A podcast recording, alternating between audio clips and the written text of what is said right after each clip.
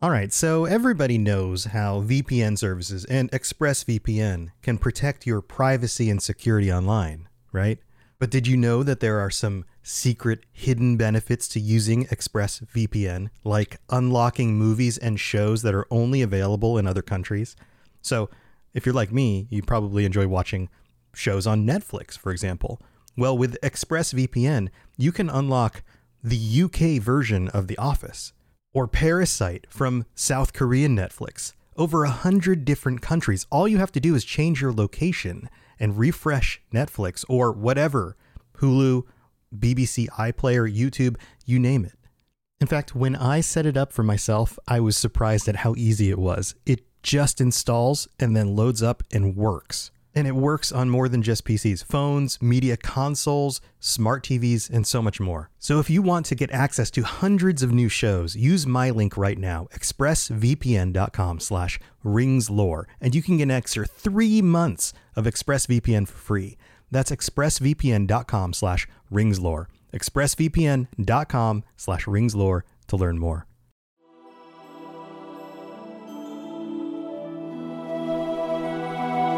Welcome to the Lord of the Rings Lorecast, the show that explores the background of Tolkien's amazing world from the very beginning.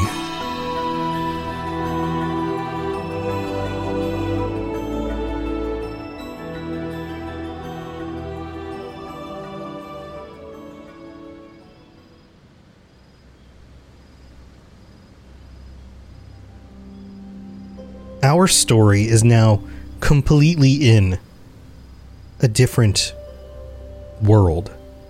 The rules are changed.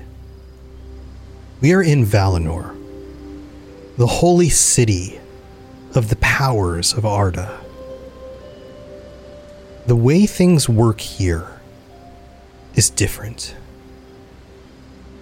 and continues to be more and more different from the rest of Middle Earth.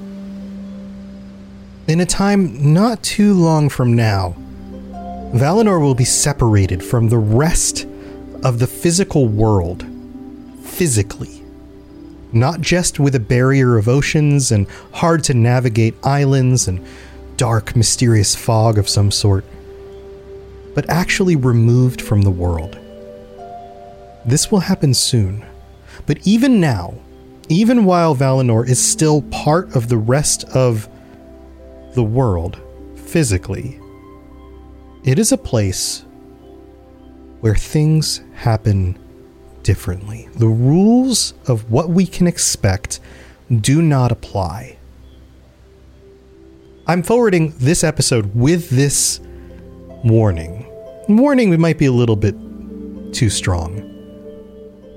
With a, a framing of, of the situation, because today's episode is firmly in the realm of myth and symbology. And we know for the rest of these works, the rest of the Silmarillion, there is a lot of myth, there is a lot of symbology. I've been pointing out a lot of it on this show. But today's episode is steeped in it. Eärendil, or Eärendil, our main character, the character that we've been following for this portion of the story, and his wife Elwing are about to undergo transformations that will make them some of the most well known elves who have ever lived. The name Eärendil itself, Eärendil, and I'm still probably not pronouncing that correctly, is similar to another name. If you are familiar with Germanic mythology, Aurvandil is a name that might sound familiar to you. Aurvandil means rising star or the morning star. And I don't think that's a coincidence. Because Eärendil is about to become the morning star of Arda.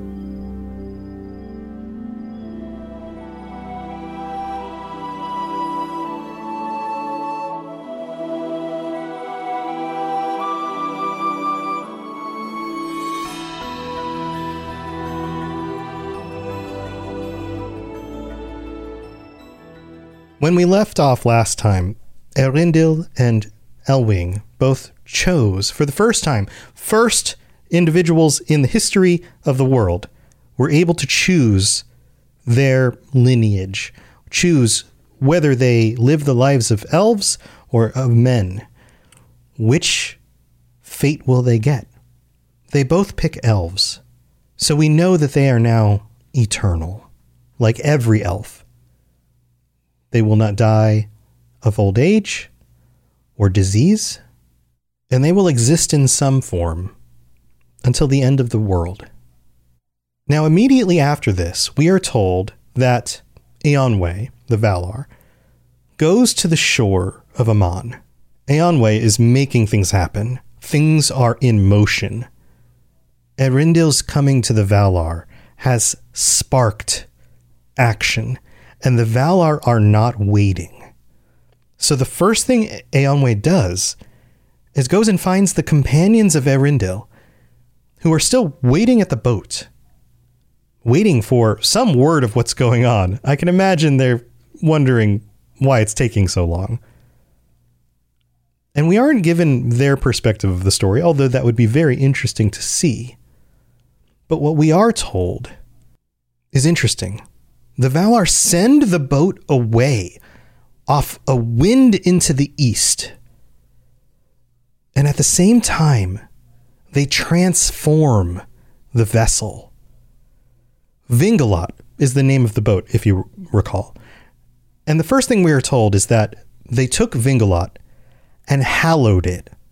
Now, the word here is not hallowed it, it is hallowed, to make holy. For whatever that means in the world, they take this vessel and they make it holy. My head canon on this is that they envelop it with some magic or power that separates it, because that's what holy means. Holy means to make separate, that separates it from any other vessel from any other earth-born device for going across the ocean. And in separating it from other boats, it not only can go in the ocean, but also now can lift off into the sky and to the stars. They took Vingilot and hallowed it and bore it away through Valinor to the uttermost rim of the world. And there it passed through the door of night. Remember, this world is not really a globe yet. There are boundaries to the world. They go so far east, they hit the boundary of the door of night, and that is in capitals.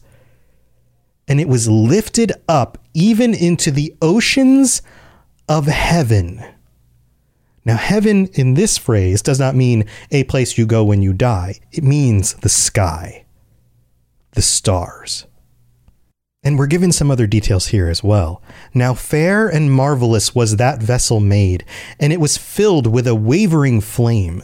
Now, wavering has multiple meanings in our culture today. It could mean diminishing, but in this context, it means like waving, like f- the flames were actually moving and thriving and licking like uh, the tongues of the flames.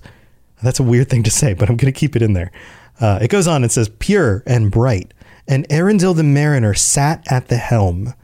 So now we know not only does this boat have the three companions, but Eärendil himself guiding the boat he sat at the helm, glistening with dust of elven gems, which describes a little bit more of the dust that he collected walking through the streets.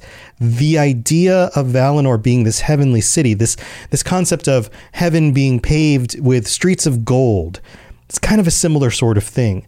There is gem and beauty in this city, so much so that the dust itself is made out of gems, and it is still on his body, reflecting the light of the Silmaril on his brow. And that's another subtle point. It specifically says, and the Silmaril was bound upon his brow, on his forehead, almost like on a crown or some sort of device holding it to his head, or maybe merged with his actual physical body. We aren't told the specifics about that right here. But we know that it is no longer in a necklace, it is not hanging on his neck it is coming from his head. And I feel like there's something symbolic about that as well. It is not something that is adorned as if it's a piece of jewelry. It is something that acts like a piece of his face. It looks where he looks, almost like a third eye. It goes on and says, Far he journeyed in that ship, even into the starless voids. But most often was he seen at morning or at evening, glimmering in sunrise or sunset, as he came back to Valinor from voyages beyond the confines of the world.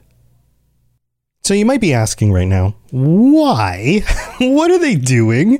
Why did the Valar holy holify, hallow, a boat and send Eärendil and his three companions off into the stars?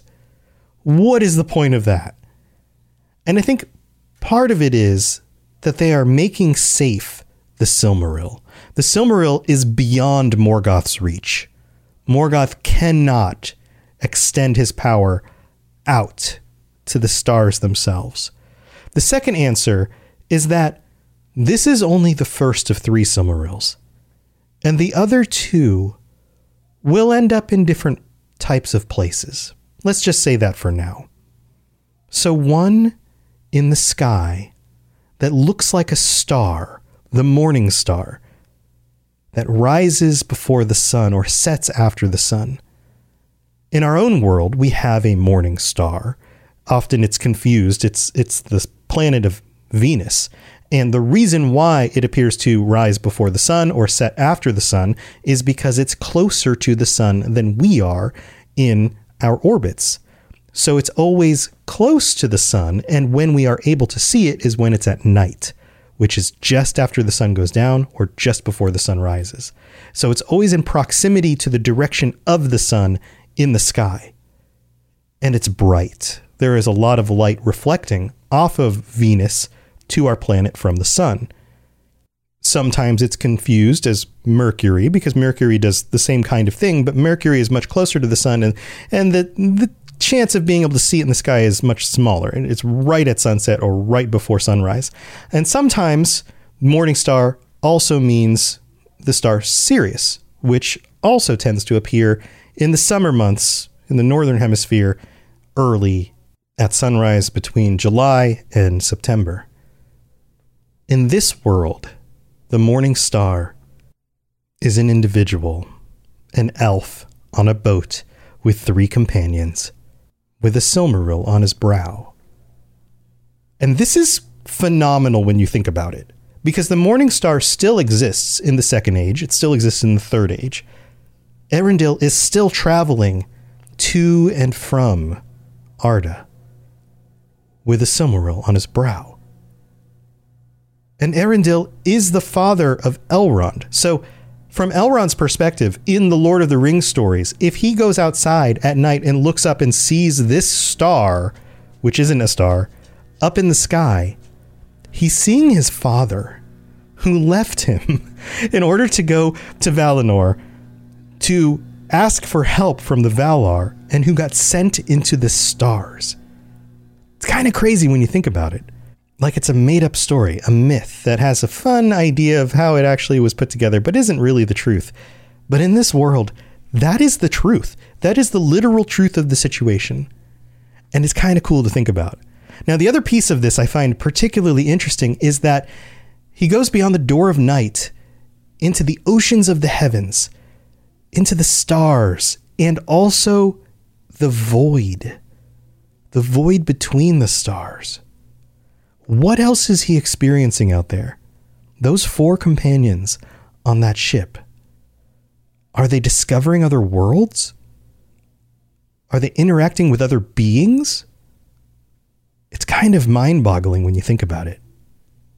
Now, you also might be wondering well, what about Elwing? Elwing doesn't go on the boat with him.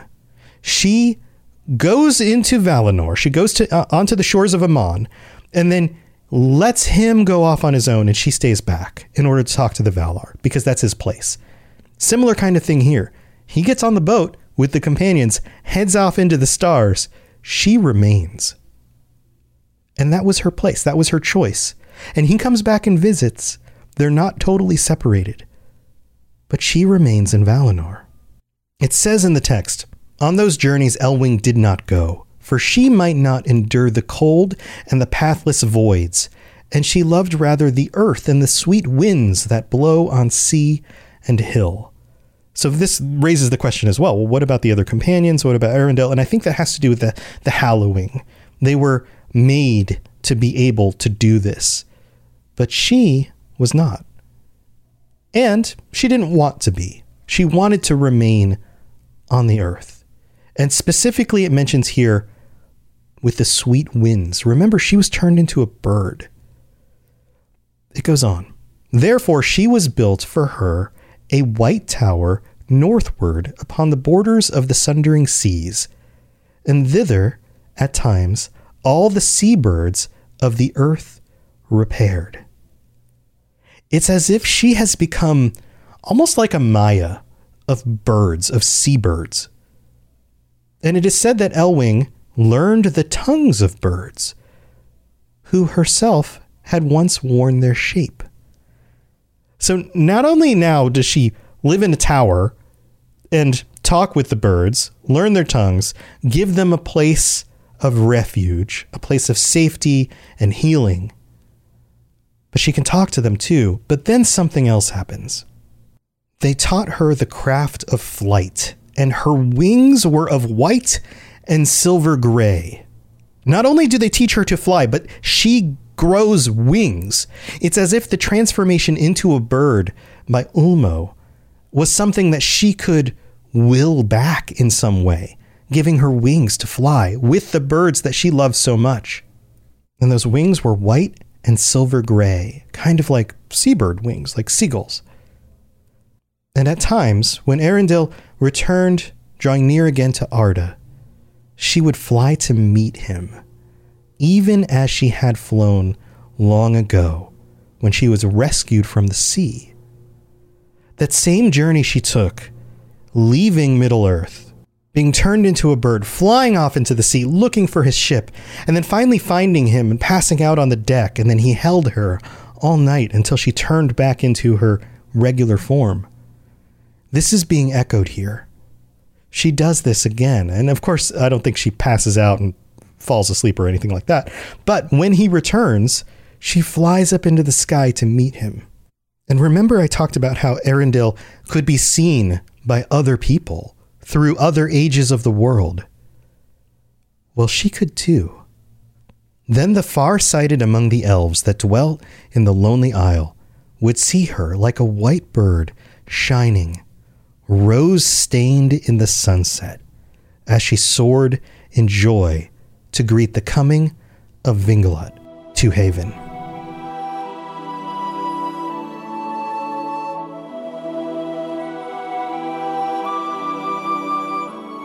So let me tell you a little story. You know that we get sponsors on these podcasts, and Eufy, who does these smart locks with video cameras in them, reached out and they sent me a smart door lock with a 2K camera, a doorbell, and a finger reader, all the bells and whistles. And I was like, okay, cool. They sent it to me.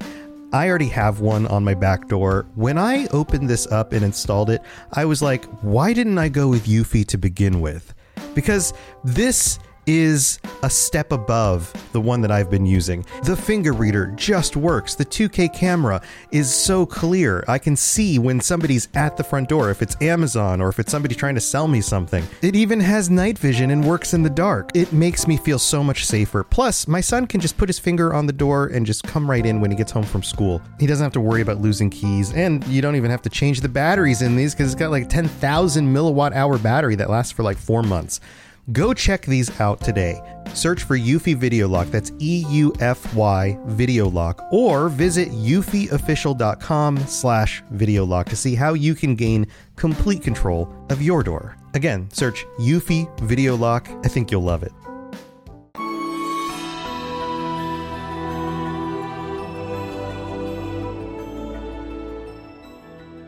All right, here we are in the middle of the show, and big shout outs to all of our patrons, including our newest patrons. Let's go through the list Ryan S., Wesley K., Warper, David T., Helena, Uh, Anakin Skywalker. I don't know if this is the same. Wait, what did I think Anderson? Wait, is this the same? I'm so confused. Welcome back, maybe? Uh, John S. Maybe there's a few of you out there. And Swiggy Swoo. That's a good name. Welcome, everybody. I hope you were enjoying the ad free episodes. And for those of you who signed up for the bonus episodes and also getting in for tier three stuff for your shout outs every week, plus t shirts. And just a reminder I had some people ask, Hey, I signed up, haven't got a t shirt yet. They come out every three months. So you sign up, you stick around for three months, you get the first shirt. You stick around for three more months, you get the next shirt. And it's kind of one of those like, you know, keep sticking around, helping support to support, and you get something every so often. So thank you to all of you for your support. Also, we got to shout out our VIP ta- patrons, patrons, patrons.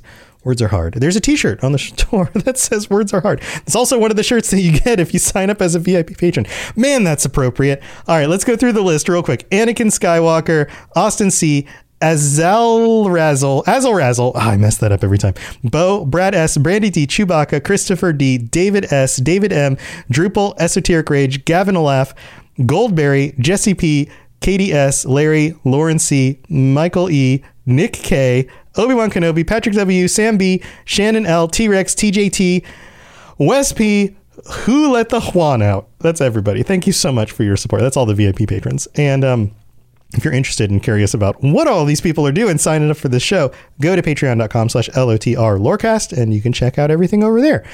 Also, we've got one new review this week. This comes from Benjamin Guard. This is on Apple Podcasts, which reminder, if you want to get your review read out on a future episode, do it on Apple Podcasts. Five star reviews get read out. This one says, Great show. Really enjoy listening to this at work. Simple, to the point. Thank you so much, Benjamin Guard. And uh, anybody else who wants to help out the show with reviews or I guess the ratings on Spotify or whatever other platform you listen to this on or sharing it with your friends or coworkers or family, any of that stuff. Lots of wonderful stories about people sharing this with their families and listening together and, and those kinds of things. So thank you for all the support. Let's move on with the rest of the show.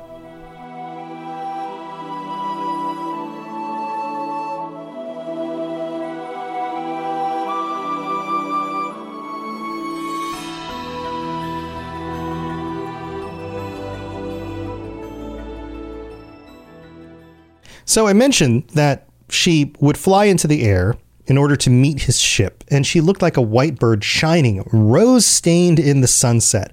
And I feel like there's some symbolism here. I mean, it it seems like it's a literal explanation of what is going on. She turns into a bird and flies up into the sky and reflects the light of the sun. But it also feels like an astronomical occurrence. And I was thinking like like a comet or some sometimes comets are red hued. I think that's the closest thing I can come to here. So we have the morning star, and then we have Eärendil, the morning star, and Elwing like a comet rising to to meet it in the sky. And as we all know, mythologically in religious contexts, comets and signs in the sky have been part of our culture for a very long time. So this ties into that in in a really big way with both of them. But there's more to the story here. Now, when first Vingilot was set to sail in the seas of heaven, it rose unlooked for, glittering and bright. And this is the part I was talking about, about other people being able to see it. And the people of Middle Earth beheld it from afar and wondered. And they took it for a sign. And they called it Gil Estel, the star of high hope. So let's pause here for a moment. This is an astronomical occurrence that nobody has ever seen. And then all of a sudden, the people in Middle Earth notice this. And they take it as a good sign. This is an omen. So, this goes back to answer the question again of why the Valar would do this. It's the morning star. The morning star symbolically has been an omen of things to come. We've used it as a phrase to mean somebody who shines light on a concept before it becomes commonly accepted. They were the morning star, this sort of thing. So there's symbolism in that as well. They were telling Middle Earth something big is about to happen. Get ready. Have hope.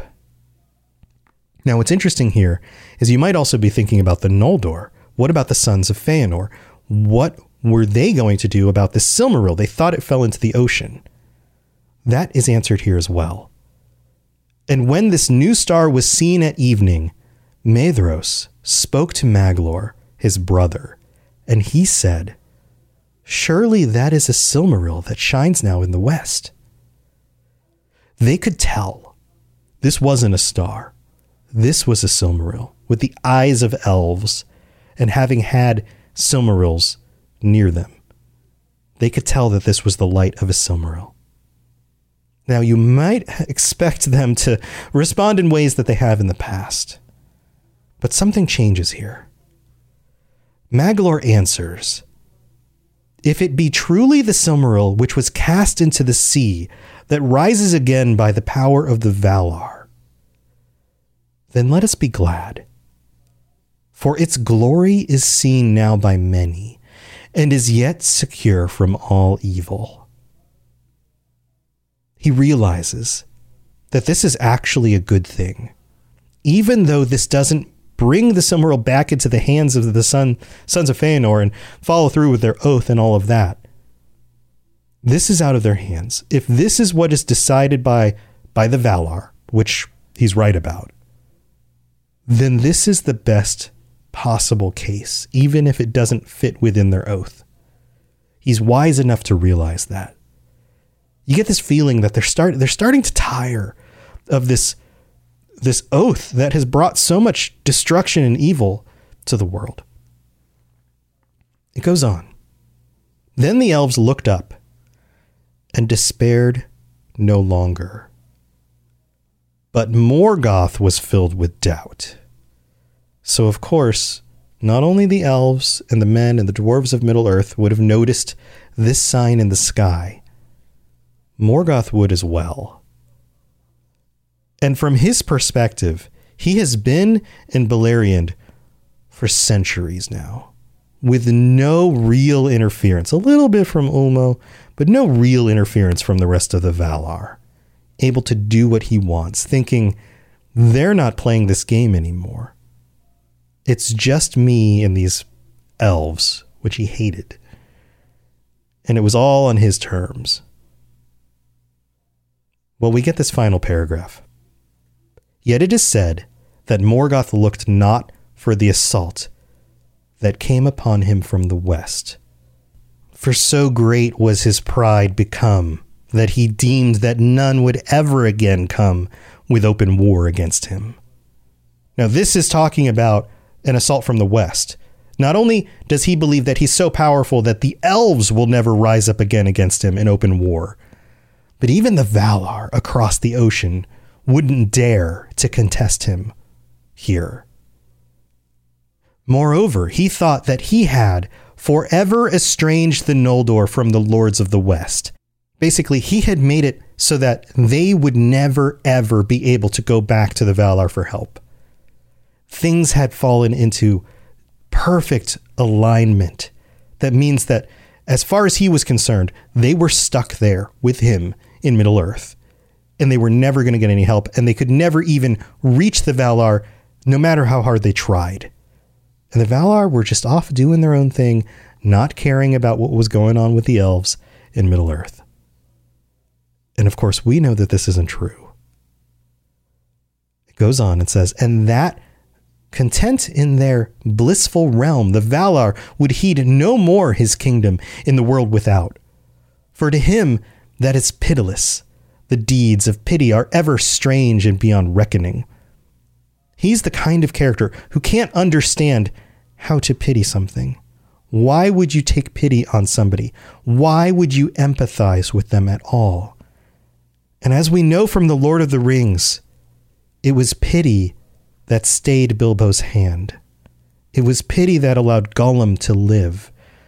It was pity and empathy and sympathy that led to the destruction of the ring. And then the last sentence. But the host of the Valar prepared for battle, and beneath their white banners marched the Vanyar, the people of Ingwe, and those also of the Noldor who never departed from Valinor, whose leader was Finarfin, the son of Finwë. In the words of Gandalf, a thing is about to happen that has not happened in a long time, and it is not just the March of the Ents. The Valar and the elves from Valinor are going to battle, finally, to save their kindred from the evils of Morgoth. It has taken centuries, but the tides are about to turn. Thanks for listening to the Lord of the Rings Lorecast. If you'd like to learn more about other fantasy worlds, check out my other podcasts, The Elder Scrolls Lorecast, The Witcher Lorecast, and more at robotsradio.net. If you'd like to reach out, I'd love to hear from you. Send me a note on Twitter at robots underscore radio or join our amazing community on the Robots Radio Discord. There are links in the show notes, or just search Robots Radio Discord, or find the link on robotsradio.net. I'll see you next time. Need mealtime inspiration, it's worth shopping Kroger, where you'll find over 30,000 mouth-watering choices that excite your inner foodie. And no matter what tasty choice you make, you'll enjoy our everyday low prices, plus extra ways to save, like digital coupons worth over $600 each week. You can also save up to $1 off per gallon at the pump with fuel points. More savings and more inspiring flavors make shopping Kroger worth it every time. Kroger, fresh for everyone. Fuel restrictions apply.